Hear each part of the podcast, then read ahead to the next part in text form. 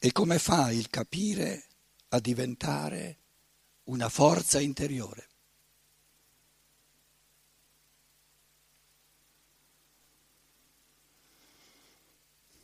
Il capire dell'uomo moderno può diventare una forza interiore perché il capire non è stato mai finora offerto alla libertà dell'uomo. E noi viviamo nel primo tempo in cui il capire diventa una conquista della libertà. Io parto dal presupposto che l'umanità fino ad oggi, parliamo di secoli, di millenni, non è che sto, che sto dicendo fino a ieri o fino all'anno scorso, parliamo di negli ultimi, nei secoli passati, nei millenni passati, la coscienza umana era maggiormente bambina e il, la caratteristica dell'infanzia è che il bambino non è ancora capace di capire. Le cose diventano difficili con i genitori e nell'umanità le cose diventano difficili con ogni tipo di autorità, sia lo Stato, sia la Chiesa, sia, sia la scienza, qualsiasi tipo di autorità, quando l'umanità in toto attraversa questa fase di pubertà e per pubertà intendiamo la fase in cui l'individuo comincia a essere capace di capire con la sua testa. Se noi andiamo indietro di cento anni, se noi andiamo indietro di duecento anni, la possibilità reale dell'individuo di capire le cose, di capire il mondo, di capire l'umanità, i misteri dell'umanità, dico se andiamo indietro anche soltanto di 100-200 anni, questa capacità reale di capire era decisamente minore a quella che c'è oggi. Voi mi chiederete ma perché? Tu affermi, perché dici, in base a che cosa? Dici che l'individuo oggi è in grado, è capace di capire con la sua testa maggiormente che non cento anni fa, duecento anni fa. E la mia risposta è questa crescente capacità dell'individuo di capire è una delle leggi più fondamentali dell'evoluzione. E tu dove la vedi questa legge, questa forza in atto?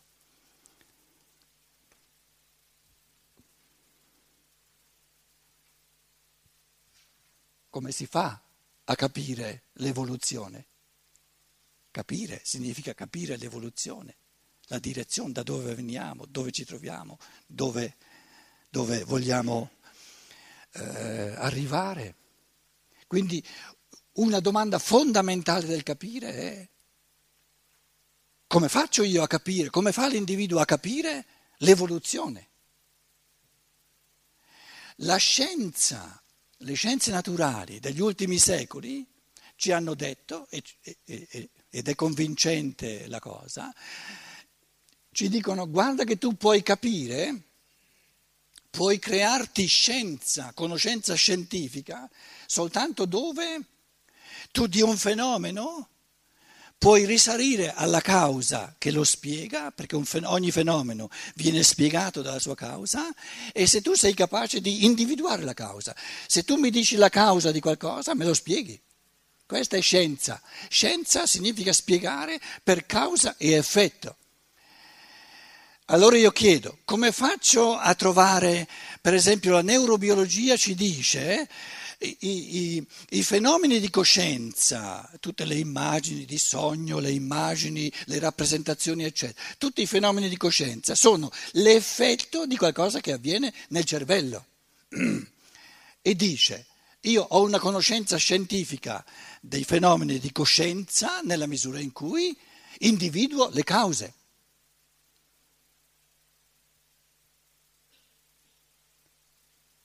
Come si individuano le cause. Sto parlando della struttura del capire le cose. Allora la scienza, le scienze naturali, che poi eh, la scienza indaga il mondo, il mondo visibile, il mondo che tutti conosciamo. E se chiediamo allo scienziato com'è il processo di individuare la causa, E lo scienziato dice eh, la devi percepire, no? la devi vedere. Quindi la chiave della scienza rispetto alla fede è che nasce la scienza quando io, in base alla percezione che io la vedo e te la posso mostrare, la causa, allora qui c'è la causa, causa, qualsiasi fenomeno che è la causa, qui c'è l'effetto, E quando io ti dico, guarda, questo effetto qui, è l'effetto è stato causato da questa causa, quindi se tu ne conosci la causa, capisci l'effetto, data questa causa, sorge questo effetto. Dato questo, questo movimento, questo evento dentro alle strutture del cervello, hai l'effetto di questi pensieri, di, questi, di queste immagini, eccetera, eccetera. Scienza nasce dove c'è una spiegazione in base a causa e effetto, dove sia la causa sia l'effetto sono percepibili. Perché se, io ho, l'effetto, qui la causa, e la causa non è percepibile, allora l'altro dice, ma di che, di che cosa stai parlando?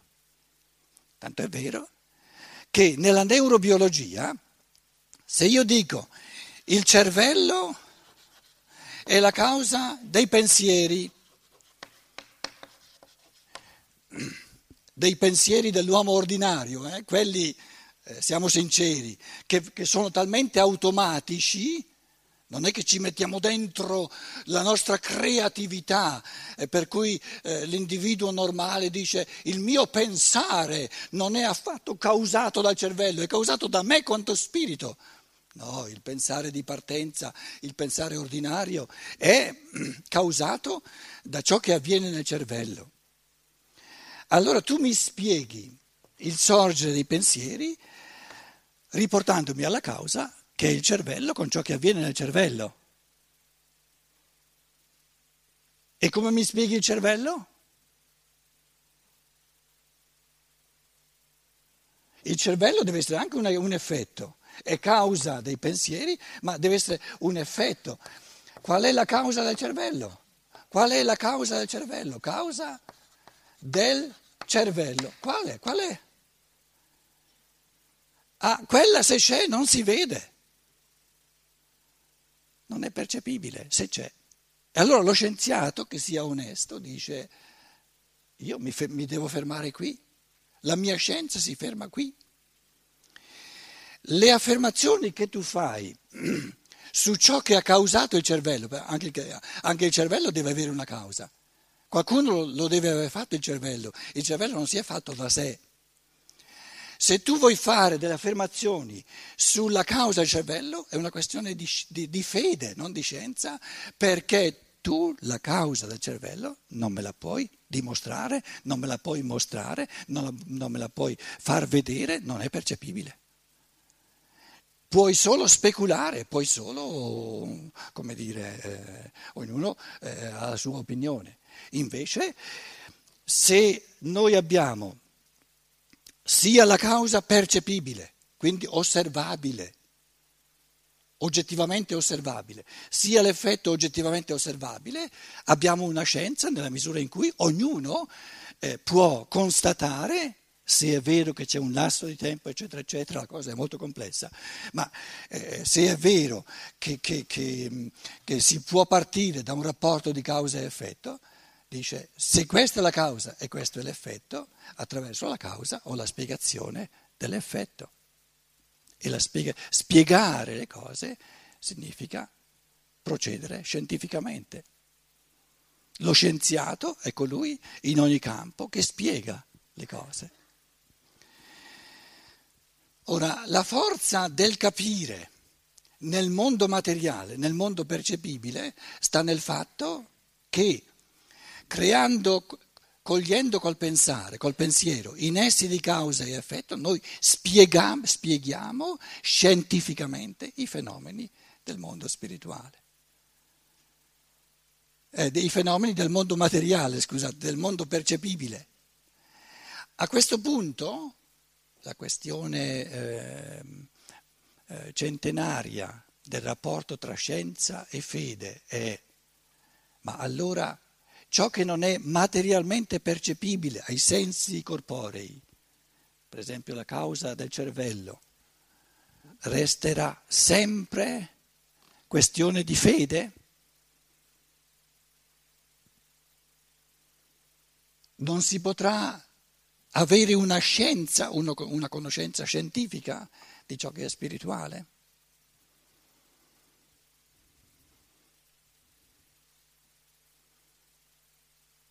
Lo scienziato dice, se tu vuoi capire scientificamente ciò che è spirituale, lo puoi fare soltanto se lo rendi percepibile. Perché soltanto percependo la causa, percependo la causa del cervello, ciò che ha causato il cervello, ciò che ha costruito il cervello, tu capisci il cervello e non soltanto i pensieri che il cervello eh, fa saltare fuori.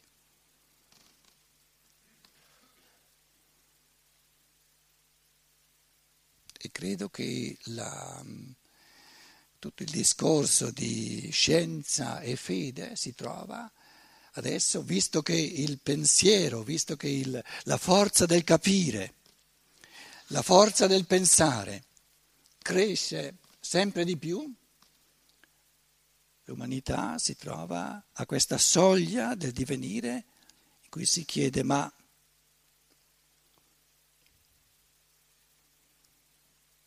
perché non deve essere possibile percepire direttamente, individuare direttamente, osservare direttamente ciò che è spirituale?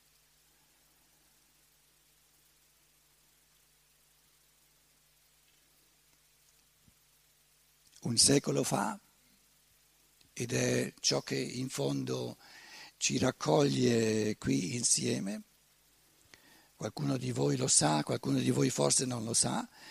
Un secolo fa, nell'Europa centrale, è sorto un fenomeno che io ritengo di, di importanza epocale, fenomenale, un individuo, una individualità un individuo che ha immesso nell'umanità un'affermazione di una prorompenza tale, di una propulsività tale, che questa affermazione è capace di accompagnare, di spingere, di dare una spinta a tutta l'umanità per secoli e per millenni. E l'affermazione che questo individuo ha fatto è, e in base a questa affermazione ha iniziato una poderosa, una fenomenale scienza, conoscenza scientifica di ciò che è spirituale, un capire scientifico che dà forza e gioia perché spiega le cose, una scienza di tutto ciò che è spirituale come integrazione, come complemento di questa scienza delle scienze naturali, bellissime, necessarie, che, che sono la scienza dei mondi materiali. E se noi chiediamo a questo Rudolf Steiner, si chiama, molti di voi il nome lo conoscono, ma tu in base a che cosa ti permetti di dire e, e di voler dimostrare che è possibile, anzi è proprio la prospettiva poderosa immane di un futuro dell'umanità che è possibile, una conoscenza fondata, scientifica del mondo spirituale. Basta che tu percepisca, che tu osservi, che tu, che tu eh, eh, guardi alla realtà spirituale. Ma come la realtà spirituale non si può vedere, non si può osservare. Sì, si può, dice lui. Si può. E lui comincia dicendo, osserva il tuo capire. Osserva, percepisci, guarda ciò che tu fai quando capisci. Osserva ciò che tu fai quando pensi. Capire e pensare è la stessa cosa, il pensare, il pensare. Nel pensare, quando tu metti in atto l'attività di pensare, sei uno spirito puro, ma ti puoi osservare, ti, ti puoi acciuffare, ti puoi vedere. Lo spirito è osservabile a tutti, perché tutti compiono nel pensare un'attività puramente spirituale.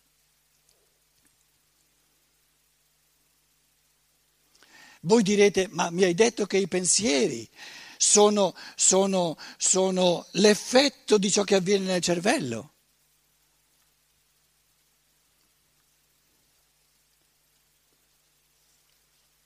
I pensieri, ma non il pensare.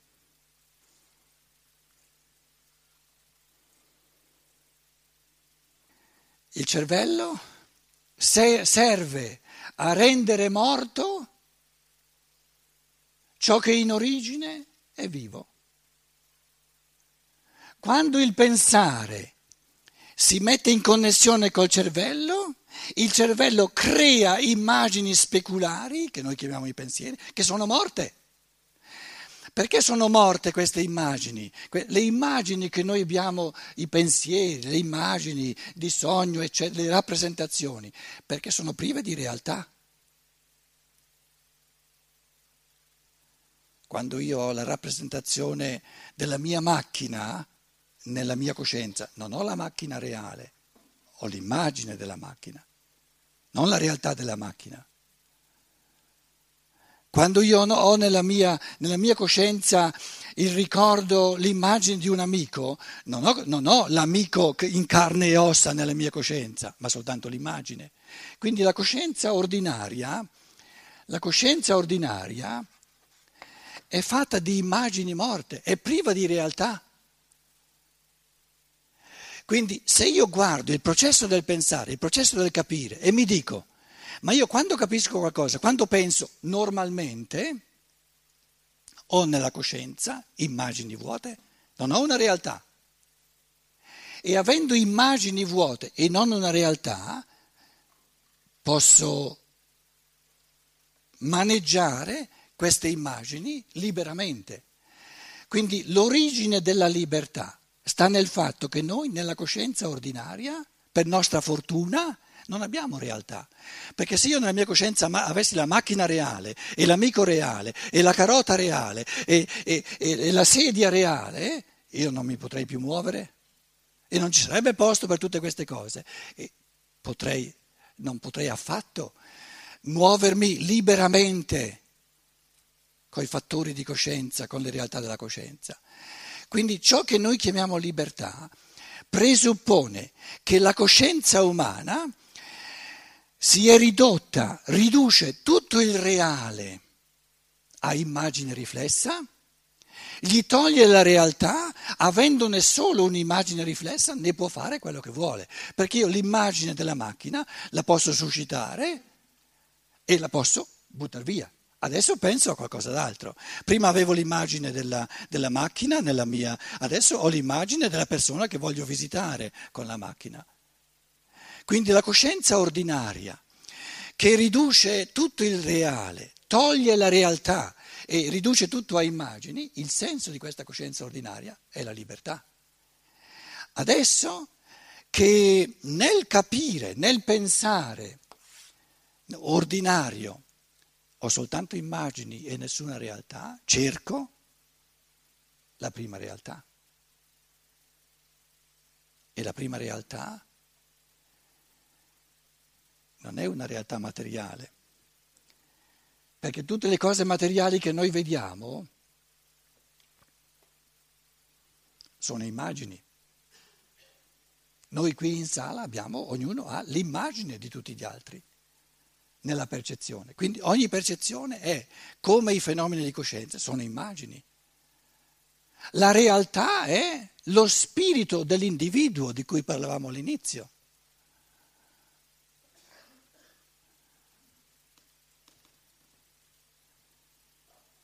Allora, da queste immagini vuote, riflesse della coscienza, torno indietro a colui che pensa e dico, la prima realtà che io trovo sono io che penso, in quanto spirito.